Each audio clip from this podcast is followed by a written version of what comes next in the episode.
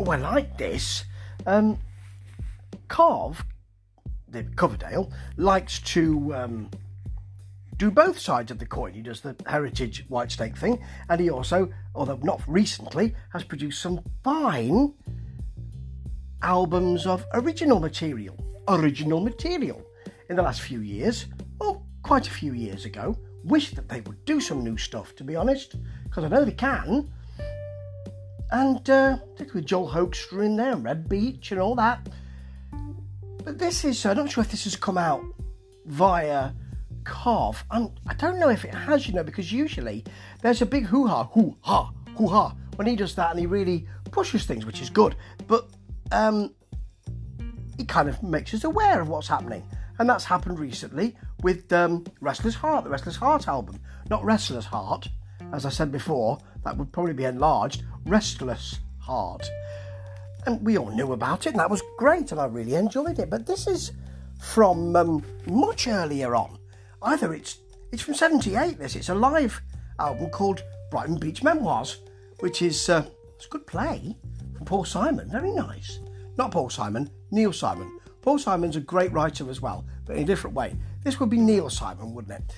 Um, this album's all right as well. It's a, it's a, a, um, a gig, quite well sonically recorded from the beginning, right at the beginning, you hear Carve do a scream and the whole thing distorts. And oh dear, this is going to be one of those bootlegs where it's been in somebody's coat pocket to get past security and they've forgotten to take it out, that sort of thing you know, all that kind of thing.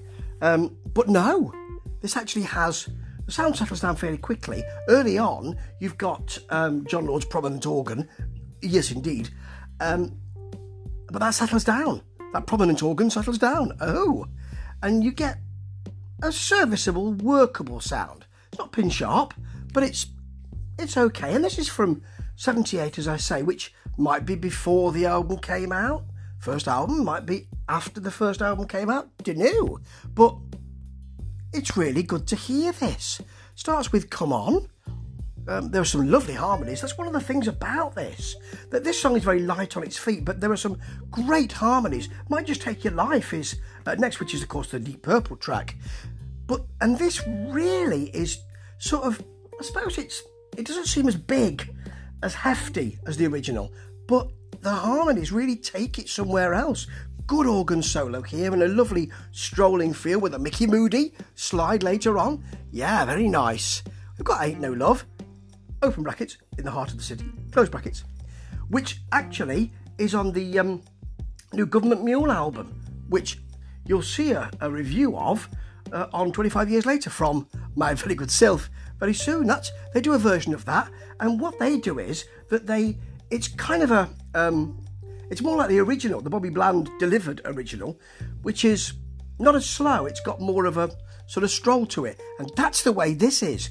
So it's nice to see the way that this developed with Whitesnake. It got slower and more audience participation and all that, the Whitesnake choir, all that kind of stuff. Here, it's heftier all the way through. And it has a gentle sway to it, but it's really more pushy, a bit like Mistreated. That's another track which here it's long as well, but usually you've got it's a real centre point and it's it slows down and speeds up and all of that. Here it's huge right from the beginning, and it does actually bang along quite a lot. Really nice to hear Belgian Tom's hat trick, old school blues beginning, and it really starts to gallop. It's real fun. Now at the end of that, the crowd are really enjoying it, but they're really low down in the mix, so you don't get that kind of crowd extra. Could have done with them being a bit further up because clearly they're enjoying it. Then you've got Take Me With You, which is lovely, pushy, very commercial feel. He introduces, there's a big bass actually, halfway through, really big, big sounding bass.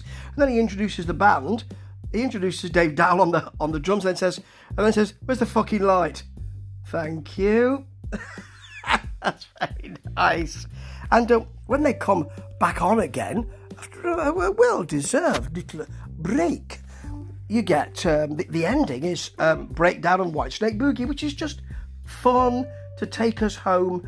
This was a band that really was at the beginning of a long journey, at the beginning of a long journey with those same people. You know, they went through a few albums where it wasn't, well, Cobb wasn't chopping and changing. He's become I suppose, infamous for that, really, but he stuck with this band for quite some time. This is the beginning of, of, a, of the band in their pomp, in my view. Um, and those harmonies, which was shown so well by Bernie Marsden doing this, weren't it? Um, in uh, the Malice in Wonderland album for Paice Ashton Lord, really coming a, along here and really, really put making everything move and making everything swell. It's lovely. It's a band who you can kind of hear them all looking at each other saying, This is going to work, isn't it? Really good. And you know what? For many years later, it did. Here's some songs for ya. They're all good ones. Ta ta.